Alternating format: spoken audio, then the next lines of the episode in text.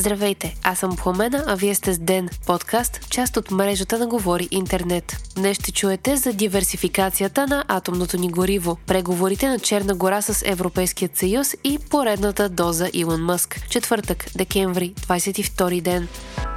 АЕЦ Козлодуй подписа договор с шведската Уестингхаус за доставка на ядрено гориво, пише Дневник. Споразумението е за пети блок на атомната централа и е за срок от 10 години. Уестингхаус Електрик Швеция е поделение на американската компания Уестингхаус, а това е опит за диверсификация на доставките на ядрено гориво у нас. До сега те идваха само от руската държавна компания Росатом. Според българските власти, пълна диверсификация ще се постигне след сключване на подобно споразумение споразумение и с френската Фрам Атом.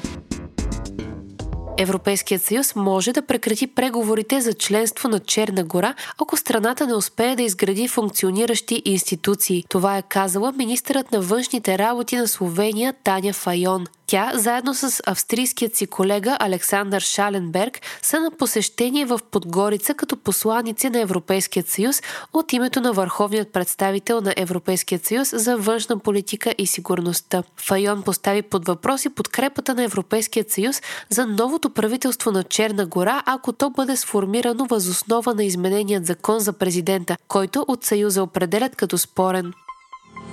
Хайтек четвъртък с Viva.com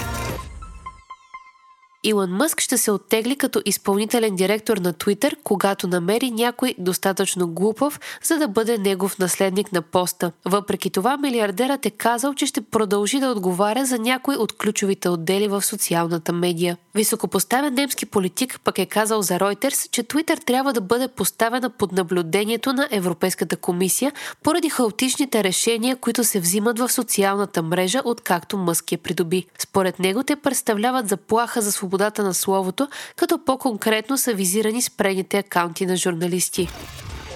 Китайската социална мрежа TikTok, която продължава да набира огромна популярност, е под заплаха от нова регулация в САЩ, пише Reuters. Предложение, което почти сигурно ще бъде прието и ще стане закон, ще забранява на държавните служители в САЩ да използват приложението на служебните си телефони. Според експерти, това ще е силен удар върху репутацията на компанията и въпреки, че няма да засегне много потребители, ще оплаши рекламодателите. Това е поредният опит на САЩ да нанесе удар на TikTok, предизвикан от притеснение, че китайското приложение може да се използва за шпионаж на американски граждани и уред за модерация и цензура на съдържание.